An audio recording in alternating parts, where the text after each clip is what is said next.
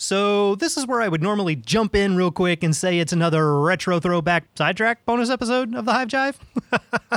and don't get me wrong, it is a bonus episode, but I wanted to pop in here before this one actually starts and point out that in this specific episode, there is a segment in here where we go on a, well, I go on a tangent about a specific beekeeper who we have mentioned time and time again on the show, sometimes referred to as she who shall not be named um, other times referred to as other less flattering things. And uh, that segment in this episode itself was originally recorded on October 8th of 2020. Check out the episode, see what you think, and then tune in after the episode to hear an update on whether or not my opinion has changed. Oh, yeah, by the way, this episode is titled Total BS. Enjoy.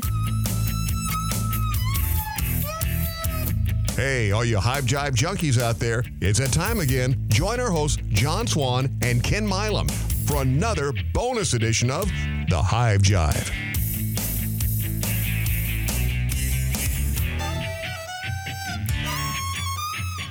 Okay, and we're off to the races again. Again. for a second time. We are now in uh, in our in-person makeshift rehearsal space temporary studio again today so that we can come to everybody quote unquote live. Mm-hmm.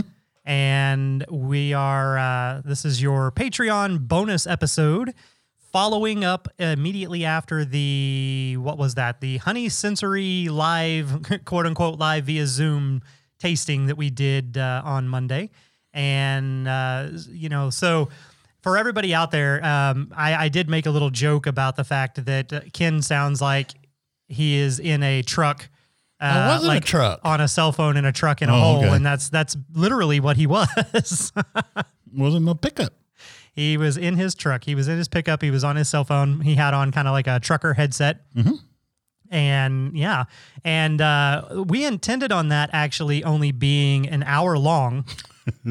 and it was like two hours, mm-hmm. and uh, got dark. It, it, did get dark. Ken slowly faded into obscurity as the the sun set behind him. Mm-hmm. The truck got all dark, and then he had to go and and finally eventually flip on the dome lights of the pickup. yeah, I wasn't thinking because I've got all of my LED lighting I could have set up, and I didn't know it was going to be till it got dark. I could have put the lights up. You didn't no trouble. Didn't know that it was going to be uh, an after dark experience. Huh? Mm, no, not at all. I didn't either, and I felt bad, um, even uh, though it like it wasn't really any doing of our own. But I, I felt mm. bad. I was like, oh my god, we ran so far over on this episode.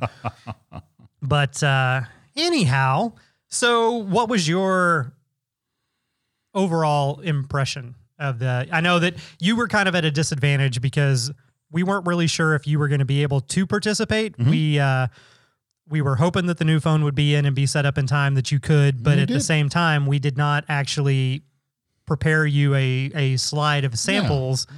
So you didn't get to actually do any of the tasting. Mm-hmm. You just got to listen and watch her and I. So from a third party perspective, what was your overall opinion? It was interesting, you know, the uh, some of the honey I knew, of course, you know, the honey we got from Jerrabomberra. Did I get that right? Jerrabomberra. Jerrabomberra. Jerrabomberra. From uh, down under. That was, oh, that's good honey. Yeah, that was good honey. But, and, and then she even said, well, it tastes, uh, well, like a burnt sugar. I'm sitting there, that's butterscotch. And then it then it has a milky flavor. Yeah, that's more butterscotch. And then uh, she, well, and then you says, well, tell her what you think it is, Kenna. Where there's original lodgings, you know, butterscotch. butterscotch. Oh yes, that's exactly what it is yep. You were you were vindicated in that. Yep. You were you were very justified. Um, and that was the that was me, you know, being like, all right, now you can't get overly excited. You can't tell her what it is before mm. you start. And it, I was getting such a kick out of you though because we had three samples that were our normal spring, summer, and fall, and then mm-hmm. plus an additional spring honey from the hotel. Mm-hmm and then we had the Jerrabomberra, mm-hmm. and we had two honey infusions. Mm-hmm. And you were like, every time we would move to the next one, you'd be like, "Oh, I know what this one is," and I'm like, "No, you don't. not yet. We're not there yet."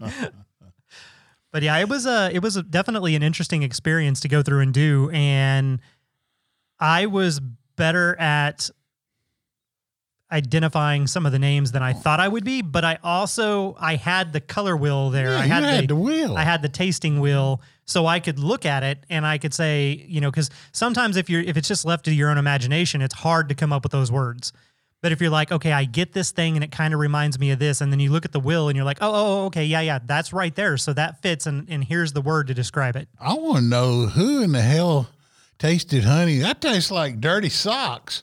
Well, that tastes like a rancid dish rag. Where the hell did y'all sucking on that to get that flavor from? Um, that's called goldenrod. goldenrod is uh, a very distinct dirty sock smell when they're when they're processing it in the apiary. You can tell when they're pulling in and that because you'll go by and there will be a musty, dirty, yeasty sock kind of smell, and then the uh, like it, when they're doing snow on the prairie.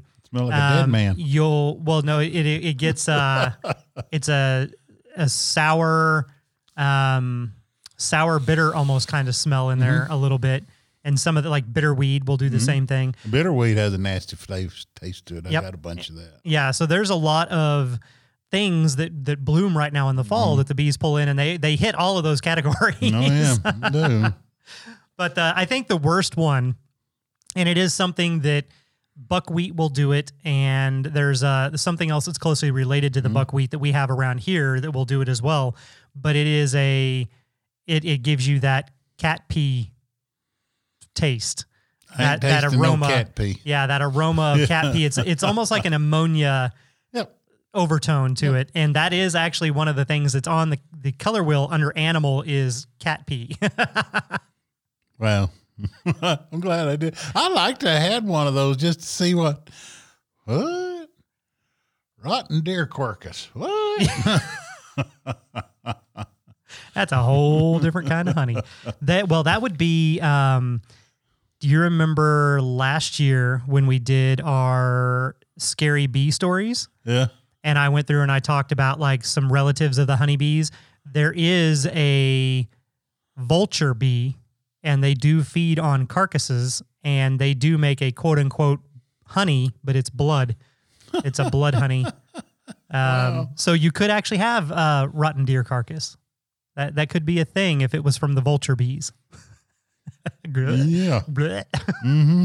No, I don't think so. Well, maybe if you mix a little jalapeno and some uh, salt in it, and then laid it out and dehydrated it till it's crispy and uh, made jerky candy. Yeah, but it still started Rotten. off as a rotten carcass. So I'm gonna go with no on that one. No, I don't think so. Yeah, I don't think that's a great idea. So that's uh yeah. So I hope everybody enjoyed the the main segment episode this week that was our our honey sensory and uh I um at the time of recording this have not fully finished editing that. So it's really kind of fun because everything is all jumbled up in like our world of time versus your world of time when you listen to these things. But hopefully that comes out okay. Uh, I do think that when we use third party systems like Zoom, um, you know, we're completely reliant upon the technology and, and computers and things that the other ind- individual participants have. And so therefore, the sound quality can be a little goofy. Um, She had a laptop apparently. she was on a laptop. I was on a laptop. Um, I was on my phone. I was on this little bad boy right here. Oh, yeah, and you okay. were you were on your phone. Um, but with her though, so with yours, I don't know if it was truly going through the mic on your headset or the mic on the phone because Okay. because you were far away from the phone and it Mm-hmm. sounded like you were far away. It- might have been going to the phone. yeah, I don't know on that one, but but so you did sound like you were further off. On hers though, the thing that got me is I was watching her and she wasn't moving any further or but her- closer yeah. from the from the computer, but her volume would steadily increase and get louder and then it would come back down and get quieter and then it would it was like a really weird kind of like ebb and flow to the sound of that and you know, unfortunately there's not I know uh, them. ebb and flow. Yeah. Yeah. Do they go with the dude on your shirt? Yeah, kind of sort of. You had to look like, what am I wearing? what shirt do I have on? Mm-hmm. Oh, this is my deep sea headquarters shirt. Oh, It's, it's, got a pirate ship. it right does have a pirate ship, so that's kind of like a, a Captain Jack mm-hmm. type scenario. Mm-hmm. You got a skull. It, kind of it's very Pirates of the Caribbean meets 1980s cop. Pretty much. Because it's got them aviator glasses and you can see a pirate ship reflection in the glasses. Um, the rest of it is just a kind of a gray tie dye underwater type look. Yep. Red Dragon Pirate Yeah, it's the Red Dragon. That's the pirate ship. Cruises. Red Dragon Pirate Cruises. Yeah, Red Dragon. They got a Red Dragon. They got a Black Dragon. All right. The Red so- Dragon's in Port A, and the Black Dragon's down way down south. All right, Deep Sea no. headquarters. We expect a little kickback on cash for that free promo. oh man. So, oh, see, I could have got that one I too. That's all right. can't move very far. No, but I, I but I can still here say something. Hello. It Okay, now I got back. it is and it's not. Now you're back on. Okay. But I, I wonder if that just changed it to where you couldn't hear it in your mic because it still looked like it was here. Talk again. Hello. Hello. Hello. I don't know. Hello. Anyhow, I can't hear it in my mic. in your headphone. Yeah, when you did that. Yeah, that's what I was wondering if Yeah. it because I I still saw sound lines on here though. Oh, okay. It So- could have been well. Duff has picked up on yours. No, it was I was looking at uh, at mic number two. Okay. I am really gonna have to listen to this entire episode to edit it. Yes, we keep having all Because Mm-hmm. we're these sitting there. these yeah. random BS things in here. So while we're at that, I'm going to take a drink of coffee. random BS. You're you're the next contestant on The Price is Right. hmm That means you got to come up with the next topic. Oh well, then that's if that's the case, then I'm going to change out a bunch. I know you want some of the queens that I've got, but Max has one. He's already come up with a, a queen or two he's wanting, and I got to change one top bar. Remember the top bar that we put the barrel into? That was a feral colony. Mm-hmm. I think I'm going to change one of those to uh, f- uh, Carniola. So I may have one or two queens left. Well, that's fine. I'll bring them. I mean, if you obviously what you should do is utilize the ones that you have for whatever you need. Yeah. Um, if I get them, if I have some left, I'll bring them to you. Okay. That'll work. We can we can go take them out to the farm and find something to put them in. I still have the one Scratz that is going to be installed well in in real time today mm-hmm. in in podcast time last weekend. Mm-hmm. Mm-hmm. Will be installed last weekend cuz I have a time machine. I think the Scrats do good as a Gen 2 here. Well, See, we had th- we've lost three squat Scrats, yeah, but I still don't know but we put them in in early summer and midsummer. Yeah, I still don't know though the um the factors behind why you lost them. As far as like, Because well, the bees killed them. That's why. oh, on those they Yeah. rejected them. Yeah. Okay, gotcha. So they just when you did the original introduction, they they offed them before they ever had a chance, Mhm. or they offed them after they started laying some eggs. No, because one of them, uh, Maxie, they laid because that's how we got a Gen 2 queen, uh, Scrats.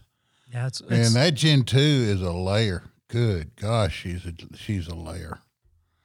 So the only downside, and this is something that, you know, we've talked about before, mm-hmm. and something that whenever I was doing the interview with Jim Astley on the Homestead Hens and Honey, mm-hmm. we theorized was that when you do have a Gen 2 or a Gen 3, you've got an open mated queen, mm-hmm. that can kind of change what's actually going on um, as far as you end up having a queen who's pure blood and she should have all these amazing attributes. Mm-hmm. One of those attributes, though, is that they are a tiny little bit quicker to respond to the pheromones of, of like the sting, attack, and, and guard pheromones, right? Mm-hmm.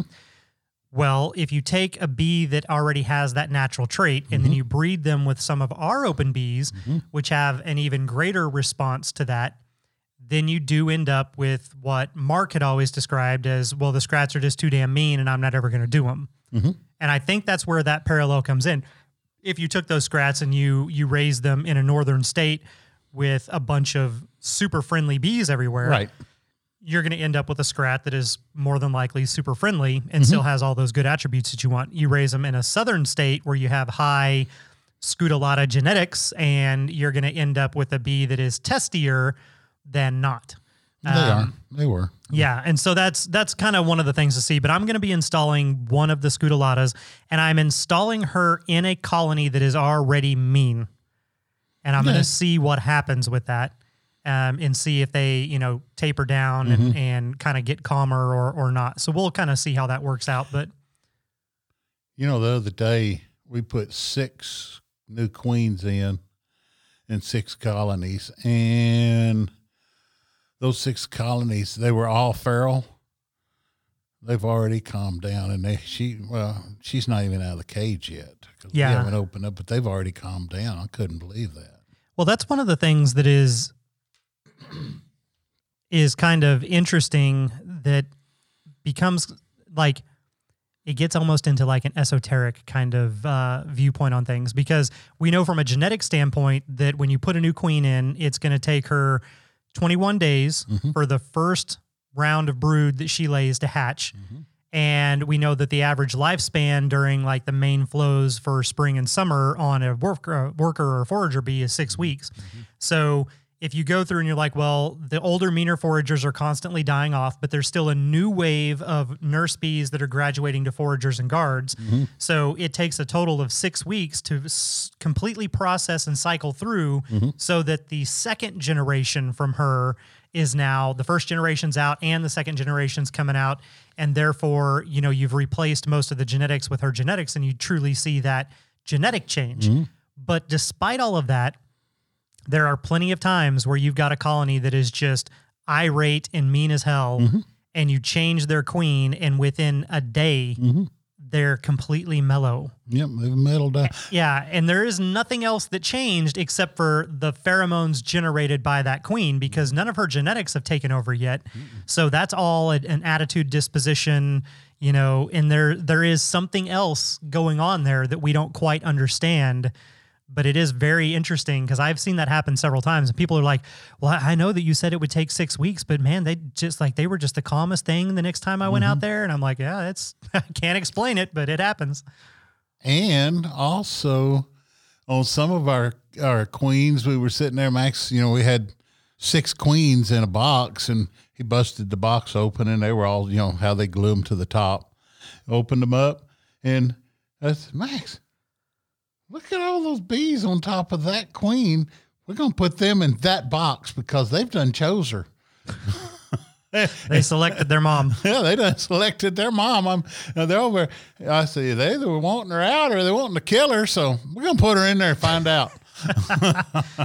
well that's that's kind of the scenario behind the numerous times that I have flooded the inside of my truck with bees is I have left queen cages in there with queens in them had the doors and windows down and open and Here comes all the queens. yeah well I here mean, the come here come all the bees and then they just pile up. Like I've covered my entire center console. I've covered up the whole inside of one door. Um, I've covered up a seat before where I come back and it's just like you can't see the actual material of the truck. All you see is just tons of bees. and I'm like, oops. so then I have to kind of scoot them out of the truck. Mine don't work that way. When I leave my um, swarm commander open, they just try to they fly around the doors Yeah. where they can smell the swarm commander. But see, But I, I don't leave them open. yeah, you didn't have your doors and windows down and open. they would So come in. Yeah, that it's, uh, I have done that numerous times. And every time I do it, I laugh and then I take hmm. a picture and I think to myself, you know, you really think you would have learned? Yeah. that this is what's going to happen here if you leave it open like that. All kinds of bees are going to come mm-hmm. inside the pickup truck. Mm-hmm. So is that are we telling people don't keep your bees inside the truck, run the windows down because they're all going they're going to start living in your truck? yeah.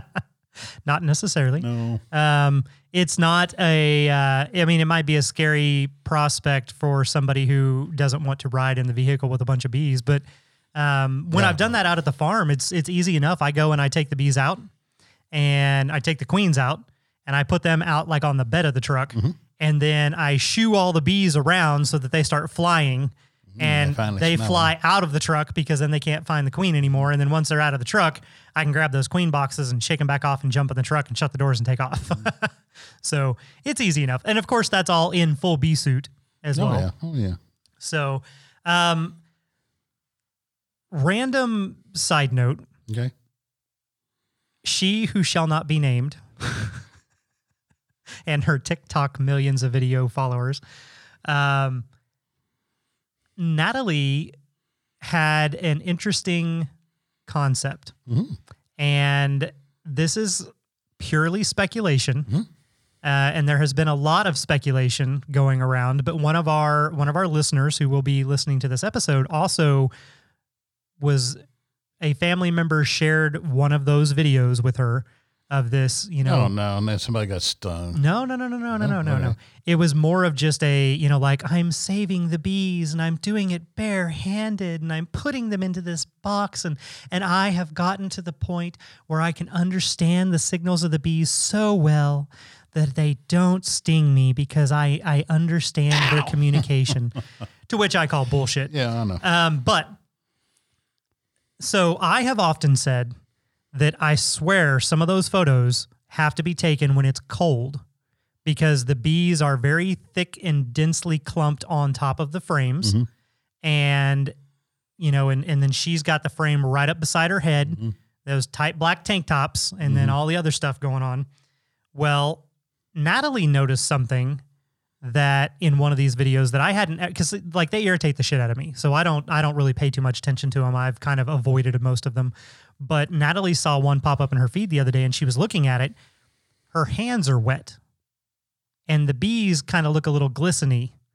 And so she sweated everything so they'd be cold. Natalie is suspecting, and again, this is all speculation, hearsay, mm-hmm. um, that she has either misted them with cold water mm-hmm. Or misted them with cold sugar water hmm?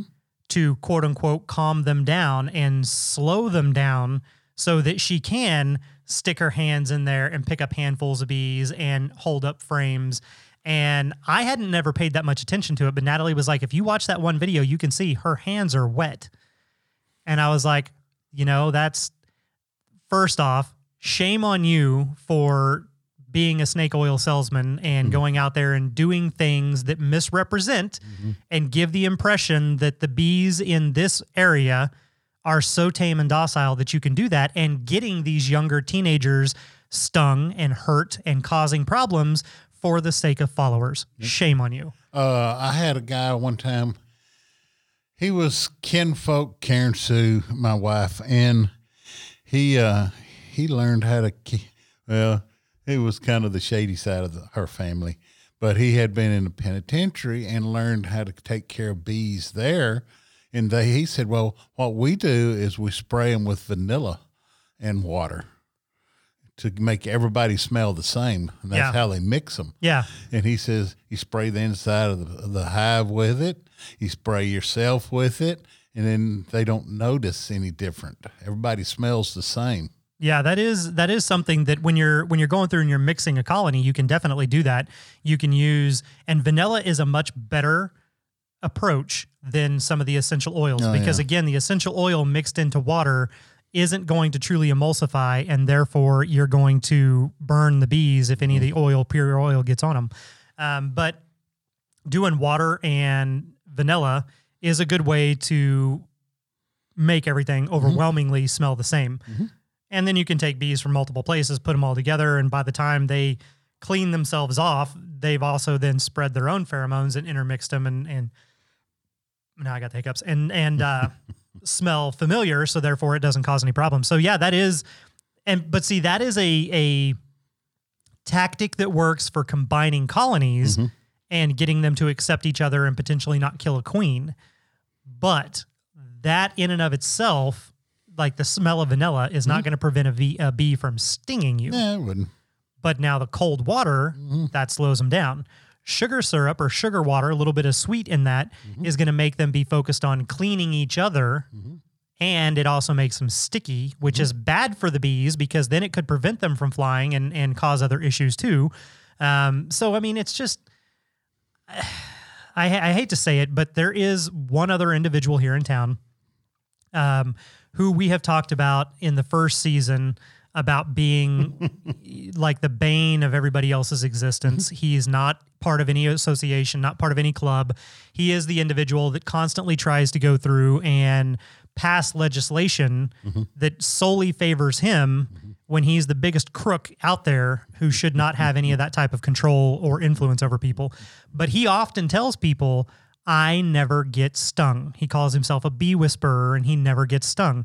And his wife will, you know, contradict him and say, no, he comes home with like hundreds of stings at a time. And it's really sad to think that this other individual who has all the potential to do things correctly has chosen the, you know, sell your soul path of of how to do things and and how to get followers and everything else. It's just really sad to see that. Yep, it is. So, and uh, and again, you know, it it sends the wrong message and it gets people hurt and it's very frustrating. So, To wear your suit and don't get stung, so and your gloves. one of our listeners made the comment that we could just start recording in my garage. And then when we got on top of these little quote unquote soapbox moments, we could mm-hmm. literally stand on top of the bee boxes and and, and and climb up on our bee box and mm. and have a rant and then climb back down. Mm-hmm. I started laughing and I was like, "Yeah, but there's not any room in my garage because of all the bee boxes." Too much crap. Mm-hmm. That's one thing you do gather in this business: Crap or bee boxes? bee boxes you do. and crap. if you're doing Langstroth for certain, you you gather way way too much, um, because you're laying Langstroth boxes, you know, it, like right now in the fall, we're pulling boxes off, Mm-hmm. and when they come off, they've got to go into storage, and then you've got to find somewhere to put them to Well, store you them. set, well, yeah, those you can just set underneath a uh, awning Eh, and let the bees clean them out. And uh, the moths, if if you turn them crossways, then moths ain't gonna hit them too bad anyway. it depends on the comb. If it's all white virgin comb that hasn't ever had brood in it, sure, the moths will pretty much leave it alone. That's what I got to. If it's brood comb, you can't do No, that. you can't do that. Yeah. You got to put that. Uh, you got to freeze that and then put it into bags and then put yeah. Yeah. Yep.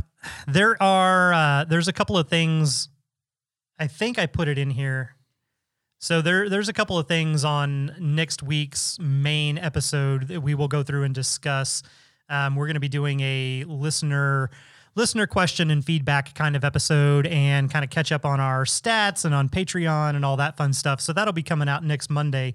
Um, but there is a little thing in there about um, well, there's a question in there about treatment but it reminded me of something that I saw on social media this last week about treatment.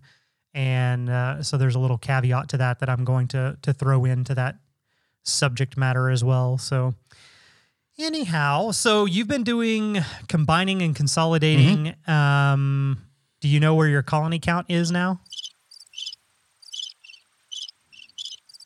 I'm counting. Uh, I'm counting. I got three, uh, three across the road, four across. No, I got three across the road. Gonna have. It's gonna be around twelve. 12 after after you That's consolidate. mixed. That's everything, and they're twelve big colonies. Yeah. Well, only re- only small one I got now is the the cutout and one of the top bars, and I think that top bar will come back. That's the one that we took and we put the uh it was out of a uh meter box. It was the little swarm. It was one of your cutouts. Yeah, yeah.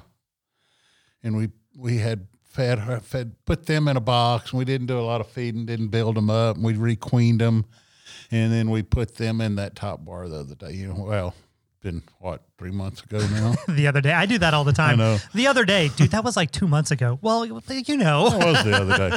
It, it wasn't uh, the other day though. But uh, then, then the uh, the uh, one that we have, that's one of them. I'm going to requeen. That's the swarm that we've had in the barrel, yeah. and that getting big. It's getting The big. barrel that I knocked down on the ground. Yeah, uh, it's getting big. Yeah. So uh, we're gonna we're going to uh, requeen it because it's feral. Now, Now, the- are you requeening just because they're feral? No, we're requeening them because they're damn mean. Okay, just checking. Yeah. And then now we've got Max had to show me. He says, "Dad, come here. I want to show you something." And he opened up one of his colonies that was feral, and he put OHB queen, uh, Italian queen in there. They're the most laid back bees I ever seen. Now, Yeah. I mean, they are just ah, high five. okay.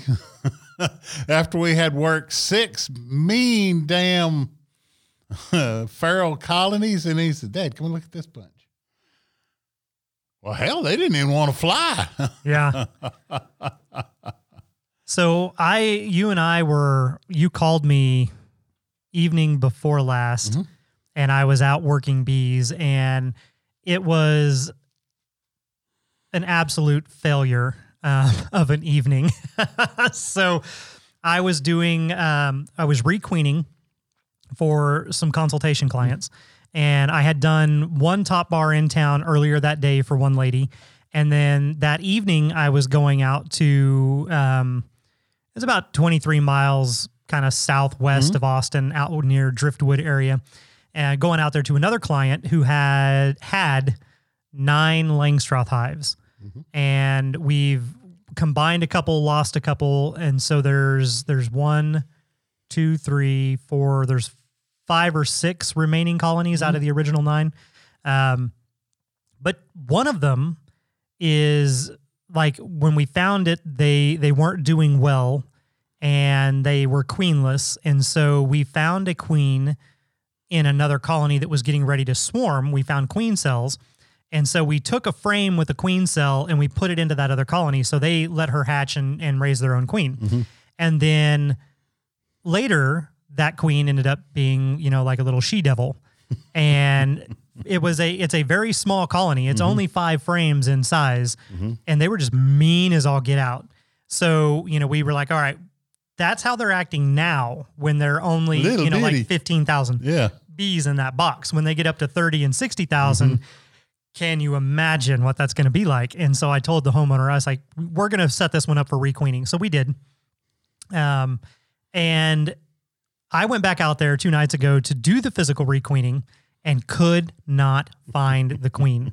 And i i am not bad at that. I am usually really good mm-hmm. at going through finding the queen pointing her out immediately kind of thing.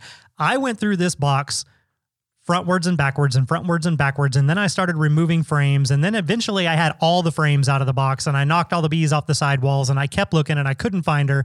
And I was getting frustrated and it's getting dark. And I still have to go do another queen as well. And you called and that was like in the middle of all that. And you're mm-hmm. like, well, it sounds like a lot of bees because I laid the phone literally right on top of the frames.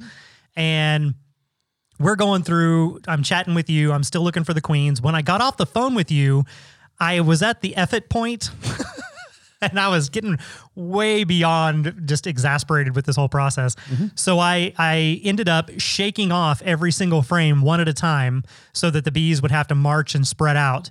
And as they did, I was looking for the queen and I still couldn't find the queen. so I was like, all right, screw it. I'm done they're horribly horribly irritated i'm irritated this we're not getting anywhere and the sun is already set at this point so i went ahead and closed that one back up but i'm already out here because i had to drive 23 miles to get there so i went ahead and opened the other colony up and tried to go through it but by that point it was by cell phone light and flashlight and tried to find that queen and couldn't find her either and uh, finally was like all right it's, it's not happening i will come back tomorrow morning and do it again and so i did i went back yesterday morning and found both of them first try, you know, like three or four frames in. There they were, took them out, offed them, put the new queens in. It was just ridiculous. Um, but so, you know, again, we all have those moments. Mm-hmm. But while I was looking, I also went ahead and checked the other colonies out there. And there are two colonies that are in 10 frame boxes. One of them has five drawn comb and frames that are actively being used and mm-hmm. five frames that are empty foundation. Mm-hmm. And the other one has six comb drawn and used and four frames of empty foundation. Mm-hmm. Now, in both of those scenarios, this is like a this is a catch 22 kind of scenario. My first instinct would be to combine both of those colonies mm-hmm. and have one colony with 10 fully drawn out comb and, and mm-hmm. foundation or comb that they are actually utilizing and, and use. I would also keep probably the queen from, we'll say, the colony on the right because her brood pattern is solid and there's a lot of it and it looks really good. Mm-hmm. The other brood pattern is kind of splotchy and it doesn't have as big of a population, but it has more food stores, oddly enough, than the one that has a bigger population. So, my first instinct would be to combine those. And obviously, all the empty frames of undrawn foundation go away. And then you have to figure out what you're going to do with the rest. Do you give them? I would give them all the frames of brood at this point mm-hmm. and and take the food and freeze it, and then could be given to another colony at another time or something. Mm-hmm. Um, but that's my first instinct. The second instinct, though, is if you have a five frame nuc box that's solid wood, mm-hmm. especially if you can insulate it as well, I would actually, if you don't want to combine them, take both of those and transfer them back into a five frame nuc box. Then you're only eliminating one comb from one colony and the other one's perfectly fine. You're condensing all of those bees into a smaller space that they can guard more easily and, and, keep regulate. Yeah, thermal regulate and keep warm better. Um, and then they can overwinter as they are. But if you leave them both in the 10 frame boxes with four to five frames empty, eh. I don't know. They may, 50. they may not. It Yeah. depends. Like if you insulate that box really well, they may do just fine because then at least that that empty space on the other side is helped by the the thermal insulation, the R mm-hmm. rating provided by the insulating of the box. Mm-hmm. Um, but those are all things that when you you know especially this time of year we got to keep those in mind and consider them and that's what you and max have been doing out there is going through and combining. And i mm-hmm. told you in one instance don't be afraid to combine multiples. Yeah. you know if Yeah, you've got, got three and I'm doing on one. yep because if you've got a if you've got a colony that's tiny and like the one you gave an example of had hmm. two handfuls of bees Yeah, that's all. and then you're combining it with another one that's two handfuls of bees well that's still not enough bees it's to really not. survive the winter. Mm-hmm. So go ahead and add a third one in there you know and just keep going until you get a decent sized colony. It can be tricky. It really can. Mm-hmm. So i will uh i've i think everybody out at the main apiary for me is good um i will know later today because i have to go run the tractor and mow and install one queen so we shall see but i think everybody out there is good um i also think that jorge hit one of the hives with my truck and Turned then- it over. and then didn't say anything about it. it's the so it's either that or Bigfoot's out there screwing with shit. one or the other. It's got to be one of those two things. But he had the truck. Uh, it's been a few weeks back to go and do a small removal, and it was one of those pick up a container and, and just bring it back. And we were trying to decide where to put this container. And normally they don't go to the main apiary.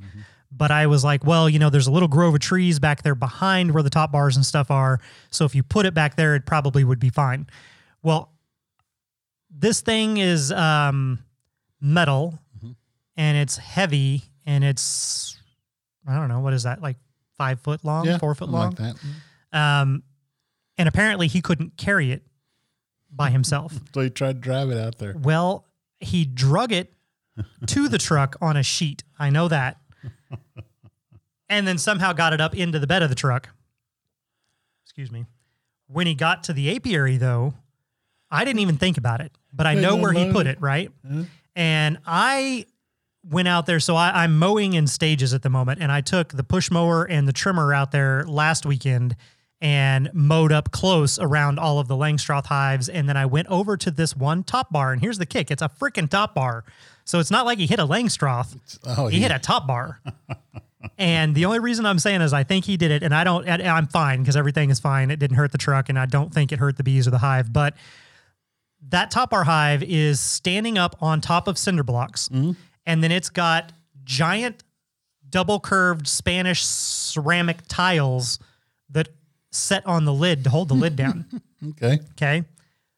One of those ceramic tiles was four foot off to the left of the hive in the grass.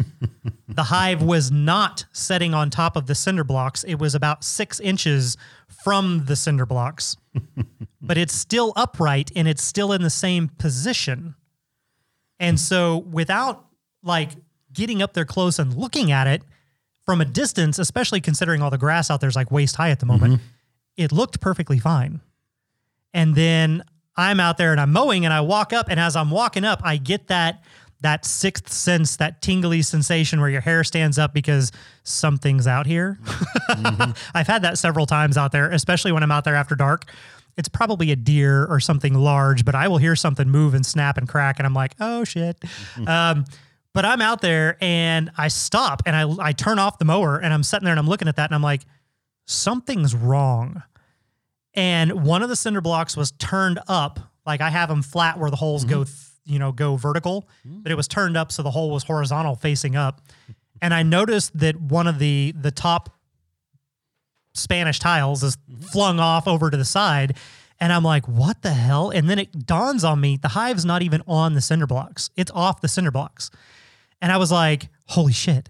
like, like, what? A bear. What ha- exactly like what happened out here and what what who was messing with this?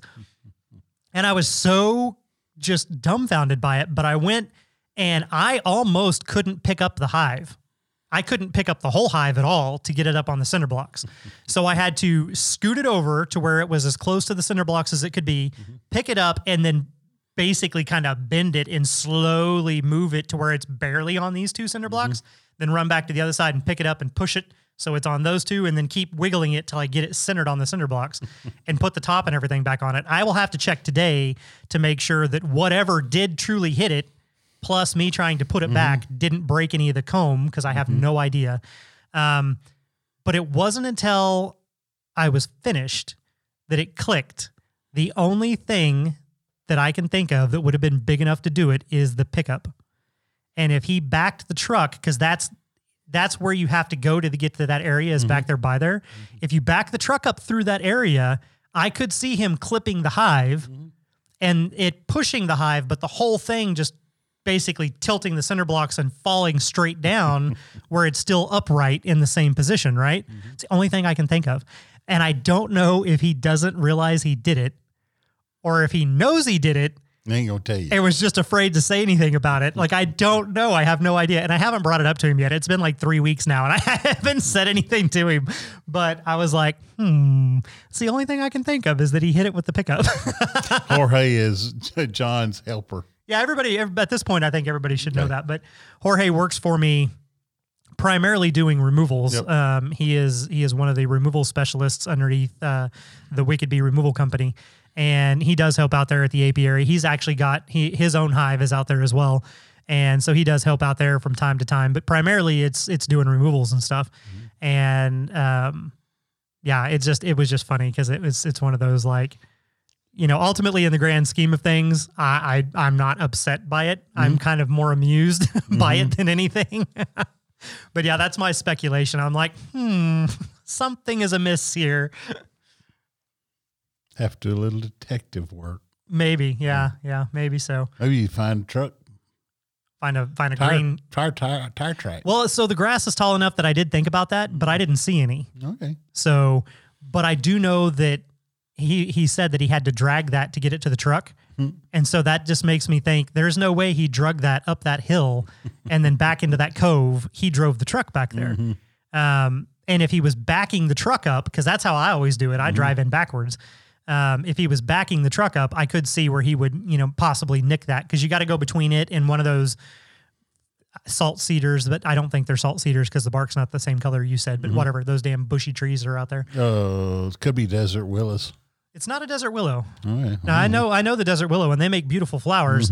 It does it does have the resemblance of a true willow because it's got skinny short little leaves and but it just they just go straight up. Taste it. If it's salty, it's salt willow. Salt cedar. Salt cedar. I'll, I'll be out there today, so I'll look. You know what? I bet I could just pull the damn thing up on my phone. Google's amazing. Yeah, I'll Um, tell you. Anyhow, well, okay, so we we should uh, we should probably wrap this up because that was a, an unintended uh, detour, departure. That- that's our rambling for today. Yeah, it's definitely rambling for sure. Bzz, bzz, bzz. All right. Well, sir, shall we wrap it up? Might as well. All right. Take her off. Well, family, y'all be safe, be careful, and be good to each other. And uh, hope y'all got some honey. We're fixing to try some here in a little bit. See y'all in a little while. Or no, that was my radio going. y'all be good. We'll see you. Be happy, everybody. Bye bye. Bye. This Hive Jive production was made possible by amazing patrons like you, and we appreciate your support. To all our Hive Jive junkies out there, you truly are the bee's knees.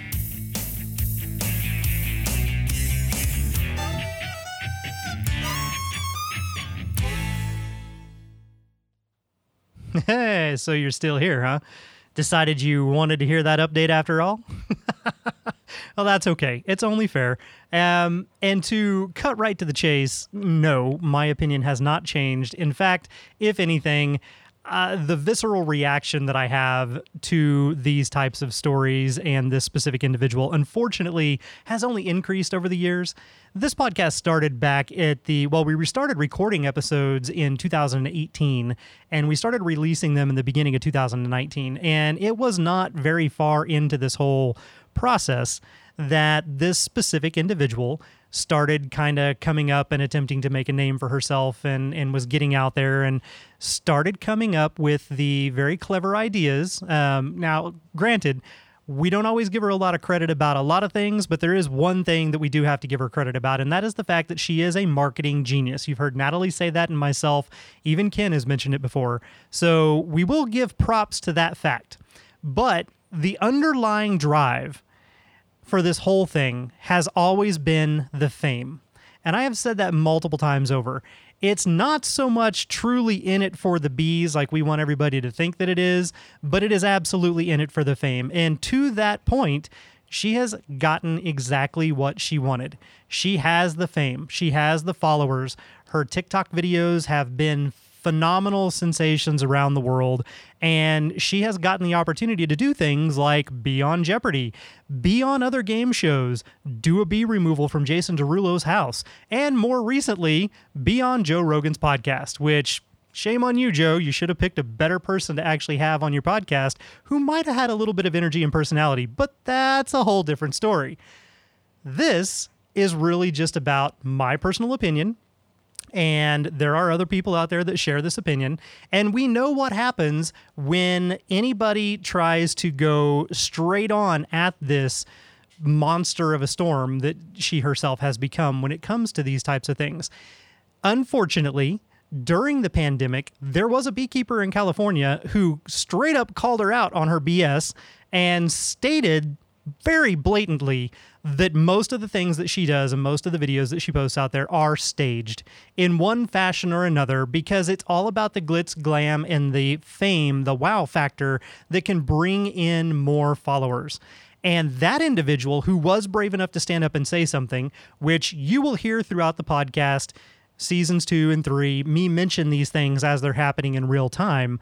But looking back on it now, it's really a great shame because one of the biggest things that I've always said was you need to take responsibility for this image that you have put forth. Yes, you've got the fame and everything else. And you know what? In some respect, yeah, you're doing great because you are getting people interested in bees. However, you're also setting them up for failure and you're setting them up to get hurt and to be injured. And I've mentioned in this podcast, in another podcast, where I've had to deal with the fallout of that and had to go through and coach people through these devastating experiences that they've had because they tried to emulate something that they saw this individual do on social media.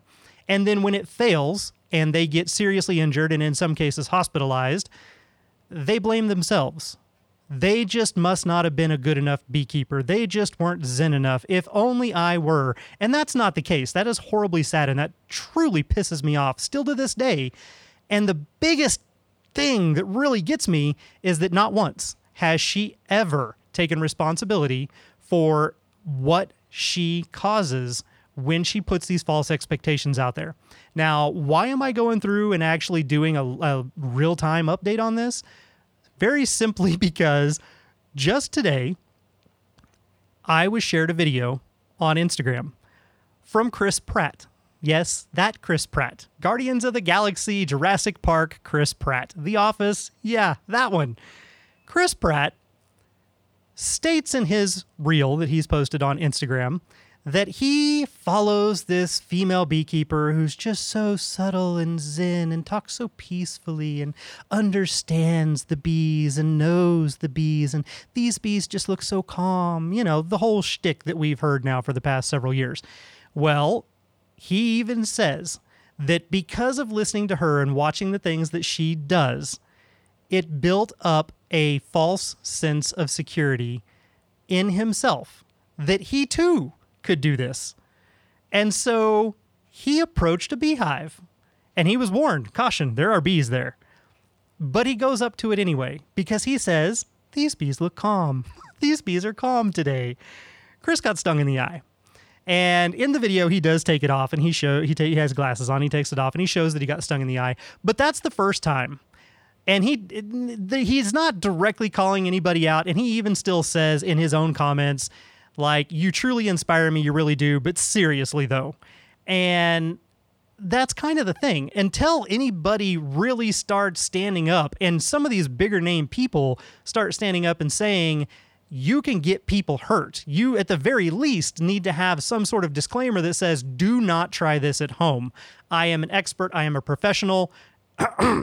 I might stage my shit and put things up that uh, you wouldn't normally be able to do without very specific circumstances. Anyhow, you have to have some sort of disclaimer out there to say this is not for the average person to go through and do. I have touched thousands of removal colonies. I have managed 50 hives on top of over 175 removal and quarantine hives all at the same time. And I would never go out there and tell somebody, oh, yeah, no, just go ahead and, and shove your hands inside this feral colony and see what happens. It's fine. It's going to be okay. You always should educate about safety first one of the first things we teach beekeepers in any of our beginning beekeeper classes is that you always have your smoker and you always, at the very least, have a veil. If you find that the bees are in an actual great mood and you are calm enough and confident enough and the bees are okay with it, and you choose to go through and manage that colony without any protective gear on your hands, that's fine. If you choose to take the veil off because they are being calm and docile, that's fine. But at the same time, you have the protective equipment there. So that if something goes wrong, if you accidentally drop a frame, if you bump the hive, if you accidentally squish a bee and they get pissed off, you can turn around and put that protective gear back on immediately. And these are for beekeepers. Now, the downside to all of this is that the majority of her following is not necessarily people that are currently beekeepers. They're people that are fascinated by bees, but otherwise, they're the general public. The layman out there who doesn't really know anything about bees except for what they've maybe seen on TikTok and Instagram and YouTube. And if you are following specific influencers that's all about the fame and the following, you could be setting yourself up for failure injury, and even hospitalization if you do not take precautions. So leave that kind of stuff to the professionals. Now, one thing that is not professional, and one thing that I started to mention earlier here uh, and then kind of got off on a rant, imagine that, is that lady who did have the courage to stand up to her and call her out on her BS. Do you know what happened to her? Her entire life was ruined because she had the guts to stand up and say, this is wrong. You should not be doing this. And in her own words, I am a female beekeeper and I know the reality of this, and I would never try to tell somebody that it's otherwise. And because she had the bravery to do that, no good deed goes unpunished. The followers of She Who Shall Not Be Named lashed out at this individual to the point where they literally threatened her life, ruined her career. She had to close her business and basically hide. All because she had the guts to stand up and say something was not correct and it wasn't accurate. And you know what? At this point, we don't care we I mean if you're if you were intelligent enough to understand that most of the things that are posted online are staged so that you can get that perfect light and the perfect angle and the perfect shot. And there are things that may have to be done to stage these types of glamorous immaculate make my life look like it's amazing type of videos and photos. Most of us should get that. But if you don't that's really where the problem comes in. And when you are a person who has that platform and you're out there and you're able to go through and reach all of these individuals, but you never truly caution them and you never truly educate them on the safety that is required for this type of thing, that's on you. That is a horrible disservice to your followers and to everybody, both beekeepers and non beekeepers alike. When your followers lash out at another individual that you know deep down in your heart is right and you say nothing and do not stop them and allow them to ruin this person's life and career, that's also on you. That is a horrible individual. That is not a role model, and that is not someone that youth of America or anywhere else in the world should be following, and you absolutely should not try to emulate those types of people. So there you go. There's your update from 2022 going into 2023 my opinion has not changed. I stand by that opinion. And in another episode, which you may or may not have heard, it is unapologetic. And uh, that's it. That's really all I can say is uh, hashtag sorry, not sorry.